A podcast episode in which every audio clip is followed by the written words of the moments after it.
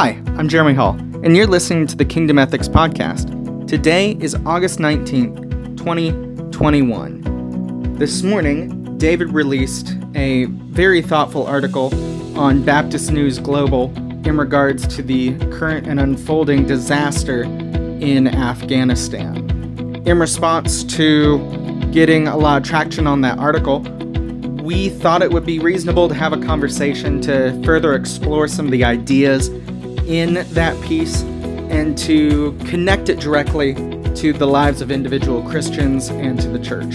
So that's uh, that's what this recording is today. We did it as a sort of video interview discussion thing over Zoom, so you'll forgive us if the audio quality isn't quite perfect. Uh, you know, internet the way it is. And if you prefer a video format, you can find this on our YouTube or the Kingdom Ethics Podcast Facebook page. Thank you. As always, we're glad you're here. Let's get right to it.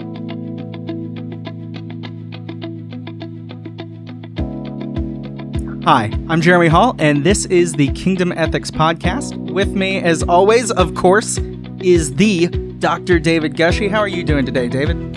I'm good, Jeremy. How are you, my friend? It's Despite been a while since we've done an actual podcast. Right, it's mostly been, and you know what? It's been going really well. It has been a really busy season for both of us.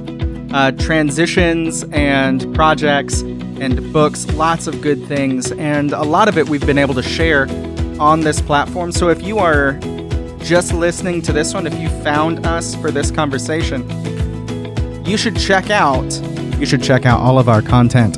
But should check out season three because it's been really neat. We've been sharing uh, sort of teasers, clips, sections from recordings of David's upcoming book, Introduction to Christian Ethics, that we found particularly interesting or helpful or provocative. So that's been really fun, and uh, thank you for being along for that ride. So we're we're we've all sort of been watching a disaster unfold on our TVs and phones and computer screens. The first the first images I saw from Afghanistan were actually on TikTok. Mm. As the situation started to collapse, um, it was from Afghans posting from the Kabul airport and from the city of Kabul on TikTok. So that's that's an interesting reality of how people get their news at this moment. It is. But no matter how you're getting the story, I don't think anyone's happy with the story. And there've been a lot there if you want to go read about it, there are articles everywhere. Everyone and their grandmother has written an article, a story, an op-ed, a blog, done a vlog, done a TikTok, done a podcast. Everyone has opinions on what's happening in Afghanistan, what has happened for the last 20 years, why we started, how we finished, was it time to finish? Should we have left? How should we have left? When should we have left? Everyone's got thoughts. And David, you put out a piece with Baptist News Global. Uh, did it come out last night? Uh, first thing this morning. First August thing this morning. 19th. Mhm. August 19th. Awesome. So go find that. It's really good. You should go read it. And uh, as soon as I read it, I sent you an email that we should talk about it. And you responded, wow, you must really like the article. And you know what? I was frustrated by it because I wanted you to give me some easy answers of what to do with this. I need tools for how to talk to my congregation. I want help thinking through this humanitarian and national disaster uh, that is unfolding in front of the world. And you didn't give me anything easy.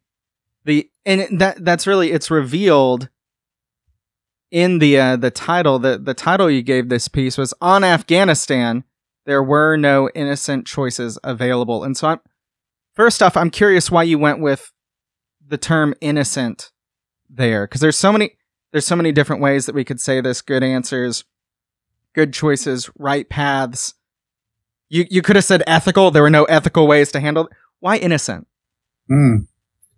Um, well, at first, I I used the phrase morally unambiguous.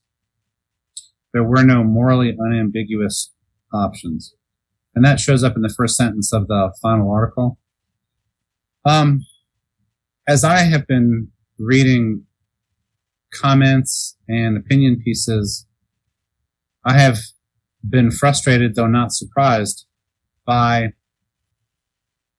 by all the people who feel that there was an obvious right thing to do here, and the doofus president couldn't figure out what it was, and so that's why we're being humiliated or why this awful thing is happening. Mm-hmm. Armchair generals and Monday morning uh, quarterbacks, right?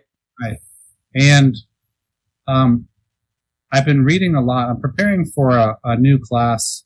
I mean, I've, I've done a lot of reading and thinking about peace, war, and peacemaking for my whole career, but I'm preparing a brand new class for the undergraduates in Mercer uh, on peace and war. So I've been doing a lot of reading in the weeds of the theory of uh, how Christians have historically thought about war and peace.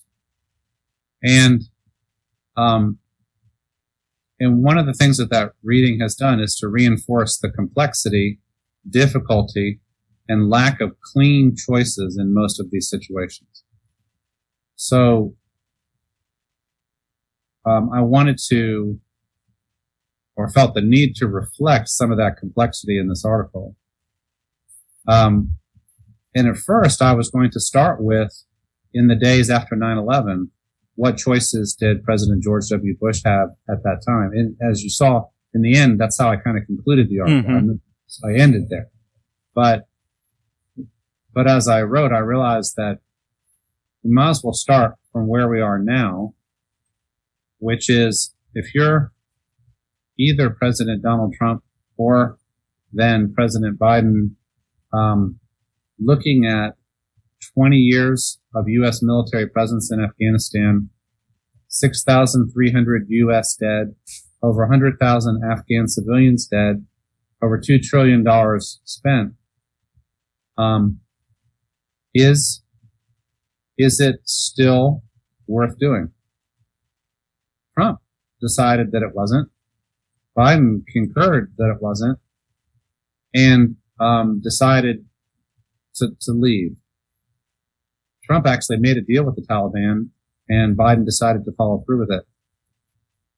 Um, so you might say the first question is, do we agree that the benefits of U.S. military involvement after 20 years outweighed the harms, outweighed the costs? And in the article, I talk about the test of proportionality. Um, and that's one of the major tests in just war theory that upon entering a conflict, you ask, will the benefit outweigh the harm? And every year, every six months, every day, you ask, does the benefit of this activity still outweigh the harm? And I did in the article talk about the benefits that have been being written about recently eh, during this week about the benefits of the U.S. military presence, uh, the you know, keeping the Taliban from being in power and uh, women's freedoms being better and better education, access to education and more human rights and more freedom of the press. Those are real gains. Right. They are, they are not to be dismissed. But there are also real costs, um, including ongoing war, uh, the loss of life and the incredible expense. So Either way you choose, if you choose to stay, it's not innocent because there are harms. If you choose to leave, it's not innocent because there are harms. That's why I wanted to start there. So it's that that's sort of a way of saying that we were in a lose lose. There wasn't a there's no way to get out without hurting. No op no options didn't hurt someone. No options didn't hurt someone. That's right. Mm. And and that's that's something that people seem to have trouble with because we want 100% pure options. Um, but that involves, I think, not being realistic about the, the brokenness and sinfulness of the world in which we actually find ourselves. Um, and to make ourselves feel better about whatever choice we favor, we tend to dismiss either the harms of the choice that we're going to take or the benefits of the choice that the other person would have made. You know what I mean? We, we make our our choice look better and the other choice look ridiculous. But but that's not what this was. It's, there's a reason why we stayed there for 20 years. This basic cascade of losses and gains has been pretty predictable pretty clear for a long time. How should Christians think about a situation where there are no innocent options? Bo- both both specifically on Afghanistan, but also I'm thinking about in my own life uh, or working with someone in my congregation or just a listener. W- what sort of tools should be brought to bear from the Christian ethics toolbox for dealing with no win situations where there's no way to come out innocent? Here is where the, the tools of Christian ethics, I think, and of pastoral care if you're in a congregational or pastoral care environment, they're very, very important. Um, I think of theoretical claims like um, the idea that most moral norms, like tell the truth or protect life or whatever, most moral norms have great binding force, but one can think of exceptions in extreme circumstances. So we have the concept of prima facie obligations that, for example, the obligation to tell the truth is generally understood to be, not everybody agrees, prima facie. It's a Latin phrase meaning at first appearance. Um, but when one looks again one might conclude that in this particular extreme circumstance, we may not be able to, it may not be best to tell the truth. It's, it's a uh, classic uh, ethics game. You lie to the Nazi about the Jews you're hiding in the attic. Right. Um, so, so there are no, in, in that, there are no innocent choices. If you lie, you've violated the command against lying. If you don't lie, you're almost certainly giving up in, innocent people to be killed. So what people generally do there is they weigh up the relative harms and the relative goods and decide which has more weight. Right? Is this just um, utilitarianism? Is there a Jesus version of this? Um, it's not just utilitarianism, but it is built into the moral fabric, I think, of an imperfect or even broken world that we face some of these situations sometimes. Um, and the more you get in the in in the thickets with people in real life, the more you see it. Mm-hmm. Um, example: um, you're counseling with somebody who's in a bad marriage. They're a Christian and they believe marriage is for life, right? And you can cite Jesus' teaching, you know, not to get divorced. Matthew 19, Mark 10. Um, but even there, the Christian tradition recognizes exceptions to the general principle, like um, in case of adultery or in case of desertion. Um, but what about borderline cases like um, verbal cruelty? It's not listed in the Bible, but most of us pastors would know that if a spouse was the routine recipient of verbal cruelty, um, there's great harm being done. Or how about even more clearly, physical violence? There's harm being done. To leave the marriage, to break up a family, say with kids, there are real losses, real harms there. But to stay in a marriage that is abusive, there are real harms there. And most counselors would today say, by all means, take the person out of an abusive marriage, either verbal or physical abuse. Um, but it doesn't mean that there aren't any losses in either path that one would take. There are losses either way. Um, so, so these kind of situations emerge in a broken world, and Christian ethics helps us to think about how to weigh the relative significance of various principles, how to you might say manage the intersection when they bump into each other like at a at an intersection, which gives way to which. There's also in the issue of war, there's a whole there's bodies of theory, generally called pacifism, just war theory, and just peacemaking, um, that can help us by by uh, having long arguments about how to navigate the specific issues that arise during war. And I, those, if you look at the article that is in front of us today, pacifism, just war theory, and just peacemaking all make an appearance uh, in this article. In the piece, um, I'm interested in can can you give us the perspective of these three voices and maybe why you gave all of them space in the article? Yeah. Well, Christian pacifists would say at least this the way of Jesus is a way of peace and nonviolence. Christians must never support or participate in war or any form of violence. Um, they would usually also say, whenever you look closely at the mess that human beings make when they go to war, you have ample evidence of the wrongness and costliness of war, often the folly of it, the wasted life, the wasted money, and the fact that it doesn't seem to solve the problems that it's intended to solve. I mean, Afghanistan was having problems in 2001. uh, we, we responded to 9-11 by going to war there. 20 years later, it is reasonable to ask after everything, were the problems solved, right?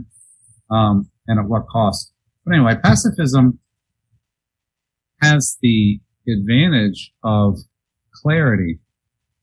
Whenever we are asked, we say no to war. No matter the cause, we say no to war. No matter the provocation, we say no to war. And I've seen a number of pieces um, in that vein since the Afghanistan debacle last weekend. Right? It is a it is a a position of deep appeal, um, of deep Christian heritage, and I respect it deeply. Um, but but I also say that the pacifist position is not also innocent of complexity. Mm-hmm. Um, and here's where just war challenges pacifism. Really, what got us going at, um, in Afghanistan, the reason we were there was because we were attacked by Osama bin Laden's people on 9-11, 2001. A team of 20 men commandeered four airplanes and turned them into guided missiles and killed 3,000 civilians on American soil. And anybody who was alive remembers what that was like. Um, that was an unprovoked terrorist attack on the United States. I say in the article that not to respond to such an attack in any way, say on the basis of pacifist convictions, um, is at least possibly or implicitly to communicate that um, that the lives that were taken that day are not of infinite worth, and that the people who per- perpetrated that attack should be free to do so again when they can get another team of 20 together, and that it is wrong to attempt to um, destroy the terrorist network that perpetrated such an attack. Now, I quote Nigel Biggar, an Oxford ethicist, who said, "Failure to um, act against Al Qaeda. He's he's not talking about Al Qaeda, but in general, the issue of war is would have been failure to care for something that deserves to be cared for, mm. failure to demonstrate proper moral valuation of the lives taken and still threatened, and that no president of any country uh, could ever conceive of not taking steps to find um, and disable the perpetrators of such an attack and to prevent such a thing from ever happening again. To refuse to do so on pacifist grounds, I say, is not morally innocent because if another such attack and then another and then another and then another were undertaken, those lives matter too. Um, it is an evil for lives to be taken and it is culpable or would have been culpable to not try to do something to prevent it. Um, so just war theory essentially begins there. It's the idea that while war is an evil, um, sometimes not defending oneself against an aggressor is also an evil. Let me see if I can find that line from Nigel Biggar. On the one hand, going to war causes terrible evils. But then on the other hand, not going to war permits them sometimes. So in a just war. In a just war. In a just war, right? So so I always thought that just war theory almost never looked stronger than in a situation like after 9-11, where legitimate government authorities all over the world banded together to try to track down, capture, or kill Osama bin Laden and to disable Al Qaeda. The mushrooming of that into a 20 year, $2 trillion U.S. military presence in Afghanistan was not foreordained. It didn't have to go that way. It just did go that way. Right? At what point, if I can interrupt your train of thought, at oh. what point in the the shift where in the 20 year story does just war really break down? One of the criticisms of just war theory is that is that one can almost always make the case that now is not the time to end. That there's there's still too much of a threat. Um, so just cause is still there, um, or it's still proportionate because the gains that are that are achieved by this are are better or outweighing the costs that we're spending. Um, I think that that what what what happened was the military realized over time that there did not appear to be a sufficiently strong government or military apart from the U.S. handholding, funding, supplying, and supporting and being present on the ground. And gradually, over the last five years at least, if not before, it became pretty clear that that was going to continue indefinitely. And, and at that point, the proportionality kind of instinct comes in to say, really? 30 years, 40 years, 50 years, 70 years, you know? Um, so I would say the clearly, the clearly just war approved action was to respond to Osama bin, bin Laden and Al Qaeda. It gets more questionable when it's setting aside the Taliban regime and setting up a new government and then supporting it. Then it becomes really questionable, uh, once it stretches into, you know, 5, 10, 15 years, um, of, of costly uh, military occupation, military presence. Yeah. So really, this the proportionality test gradually becomes decisive there. Okay.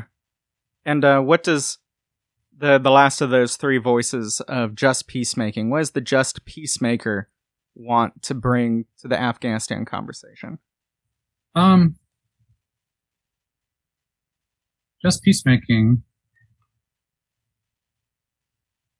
essentially recognizes that the goal is for people within countries or between countries to be able to live um, lives of freedom, justice, and peace uh, in a sustainable way. Um, and it understands, as pacifism also understands, that war, even if it's a temporary resort, in some ways tends to create so much inflammation, harm, rage, grief, destruction that it sets back the sustainable building of a just and peaceful society. Um, so, I mean, take take Afghanistan now as of August 19th. So the U.S. is going to leave. NATO is leaving. Um, it's essentially going to be up to the Afghan people. There probably will be other countries that want to meddle. But imagine just a moment in which the people who stay in Afghanistan have to decide, can we build a society in which we can all live together without killing each other? Um, and that's going to require some of the practices of just peacemaking, like, for example, um, creating a, a, an economic um, an economic way of life that everybody has enough to eat, so nobody's desperate. Um, dealing with their environmental problems, which are growing. Um, uh, having conversations that can address past grievances and move towards mutual acknowledgement of responsibility, forgiveness, and a willingness to live together in the same society. Um, the Taliban government, if they don't want more war, is going to have to not be repressive. It's going to have to have an environment in which people can live relatively decently, free, humane uh, lives in which their rights are respected.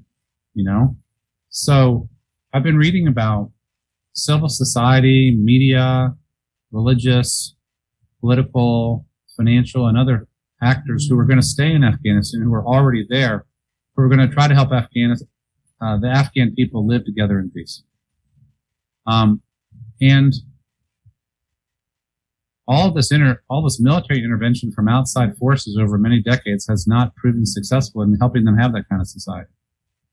So just peacemaking says, if international folks want to be involved, then let them be involved at the invitation of the Afghan people themselves to help them build a just, sustainable, and peaceful society.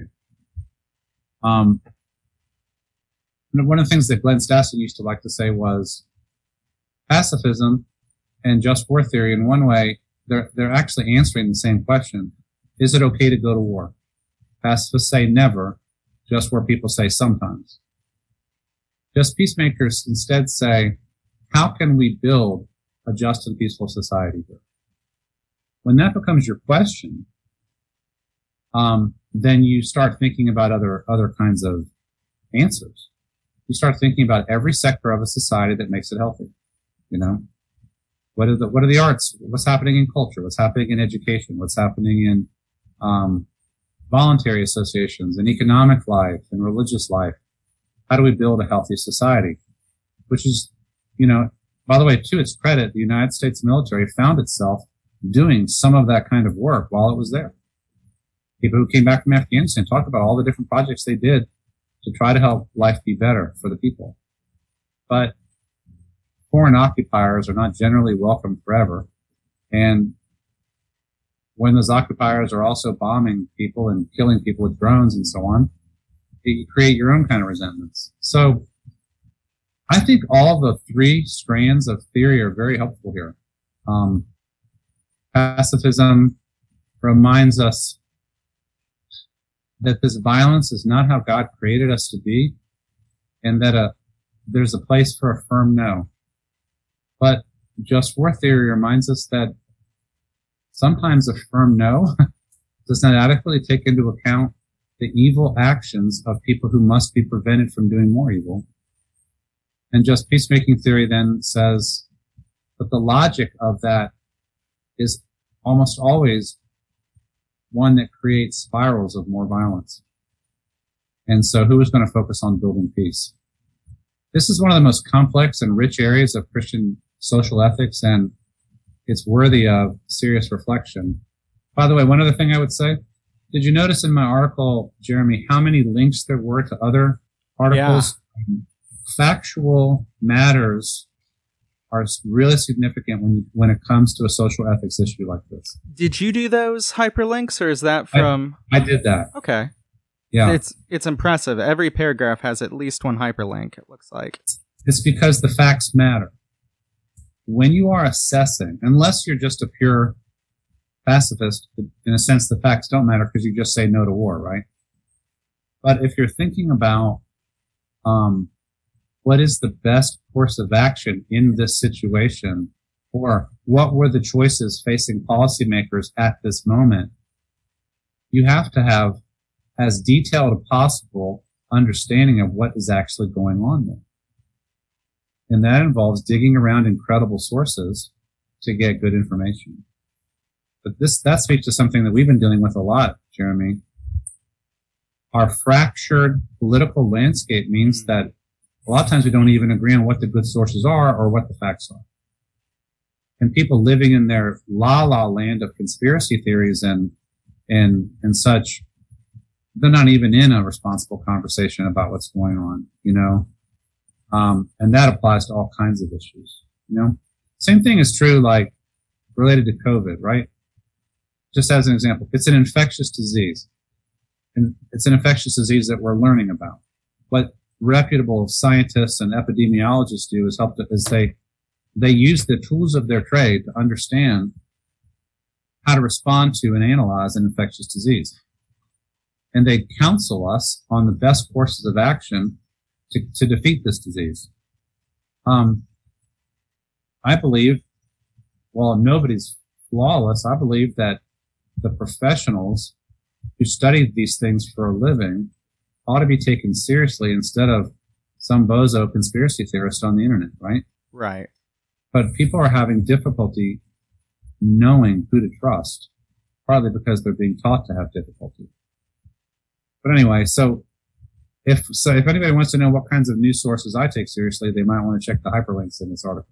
There you go. There, there there's a an Easter egg there, a, a secret lesson to be learned uh, Yeah. for those seeking to to follow the the Gashian way of Hey, seeing the I world. want to say one other thing. There is one thing that's clear to me, you know, about while there are no morally innocent choices, to me, there's one very clear morally imperative choice right now, and that is that we we should not have our last airplane leave the airport in Afghanistan until we have rescued as many uh, of the relevant uh, people who want to leave as possible hmm and resettle them in the United States or other countries that that they want to go to. I've been seeing um, retire a couple stories popping up of uh, soldiers that have come home and uh, retired Navy SEALs and such putting together teams and gathering their own money to go rescue their. They know where their translator lives. They're gonna go get him. Uh, sorts of Um, stories because they don't believe that the state will. Um, there is a problem of getting people um, to the airport right now. Um, from everything I'm seeing, there are planes there and they're ready to go. Uh, I don't know how many have been able to get out today. And this is a day by day, hour by hour situation that's that's shifting. But um, uh, if we, it would not be unprecedented. Our country and other countries have gotten out thousands, tens of thousands of people at this kind of moment uh, with a regime falling and with people being made vulnerable. And why are they vulnerable? Because they worked with us, Mm-hmm. um, or because they're our own citizens. Yeah, Right. the, the imagination goes to, to Saigon and to Dunkirk. It feels like a Dunkirk operation Yeah, to me. And you hold the beach as long as you can and get as many people out as as, as you can. The difference is, you might say, the enemy is literally at the gates, right at the airport, and so, um, so imagine a country generous enough to say, you know, 80,000 of you worked with us and we're not going to rest until we get as many of those 80,000 people out as possible. And I think Christians, in the spirit of Jesus, neighbor love, love for the endangered, ought to be fully supportive of that. Indeed, involved in refugee resettlement. Mhm. Plenty of opportunities in the Atlanta area and all around our country. Yeah, there, there, wherever you're listening from, there is an organization near you that needs your help, and they are ready to connect you with how you can be a part of the solution. Um, See, that's clear. You notice how, like, some things are murky and you're making kind of um, 51 to 49% judgment calls. mhm. That's not how I think about refugee resettlement. That's Right. much more. That's a biblical mandate. You can't, Yeah. you cannot faithfully ignore the call of the oppressed. Right. Yeah. So I'm I'm thinking today is a Thursday. I have I'm not preaching this Sunday, but I have the pastoral prayer sort of space where I have a pulpit to pray on behalf of my congregation. And thinking about my pastoral voice, I've been thinking about refugees and humans and focusing on dignity and the value of of individual humans and the the dangers of making a nation a savior and the the importance of locating security and hope and faith and future in Christ and what that means for us to be mobilized on behalf of the subjugated, the oppressed, the refugee. How, how would you help me and other pastors prepare for this Sunday? Um, I'm going to try to get this up online as soon as possible. Okay. Well, you know, I know you're a media maven. You're a guru of all things media. So you know what you consider doing. And by the way, if you all don't know, I'm in Jeremy's church now, so I'll know exactly what he ends up doing. um, is you could flash up pictures of the human beings Mm-hmm. the uh, you might say the types of human beings who you feel most stricken for right now or most concerned for you would have us to pray for. For example um, uh, girls in school will they still be able to go to school under the taliban? Pray for the women and girls of afghanistan right? Um, uh, u.s military veterans who who suffered or lost their colleagues in Afghanistan for what they're dealing with right now as they watch the collapse of this mission, right? Um, for the the uh, American and Allied people who are fighting desperately to save or transport lives in Kabul right now. Um, for the moms and dads, grandmas and grandpas the Afghan people who are at that airport or near the airport are trying to get to the airport and trying to get out. For the children, wondering what the future is going to hold, seeing the fear of their parents. For the um, NGOs that have been faithfully trying to improve the lives of Afghans and now what happens with them. Um, even the Taliban themselves, by all reports that I'm reading, there is some uncertainty as to what kind of regime they're going to be this time. Mm-hmm. Um, they're sending some conciliatory signals. Um, they there's also with social media, TikTok, everybody having a cell phone. You know, I think seventy percent of, of the people of Afghanistan have a cell phone. So stuff is going to be caught on video now Right. you know and so um, that that the taliban will be moved in a more humane more moderate direction than they than they were 20 years ago right um, you pray for the christians of afghanistan there are not many of them but they're very hidden right um, pray for open-hearted uh, refugee resettlement efforts here and around the world led by christians um, and pray for the wisdom of everybody in authority on the ground uh, to the presidency. I mean, those are things that I would pray for. I don't think, I don't think any of those are partisan or, or should be in any way inflammatory. Um, they they kind of give you a panorama of the kinds of lives that are affected. You know, all the different kinds of lives that are affected. Does that make sense? Yeah. Very good. Well, this is indeed a very it's it's difficult to talk directly on the Afghan situation. It's so there's so much temptation. And this is looking at your article initially. I was hoping for catharsis on the temptation. I wanted you to do it for me to pick a side, to pick a winner, to point at a loser, to blame somebody so that I can feel better about my inability to do anything about it, about feeling complicit uh, because this is my nation, uh, feeling complicit because of my tax dollars funding this endeavor. But the truth is, there are no innocent options here. And we are not innocent. We are, in a way, complacent in all of this. You know, there's one thing that discovered that I discovered, Jeremy.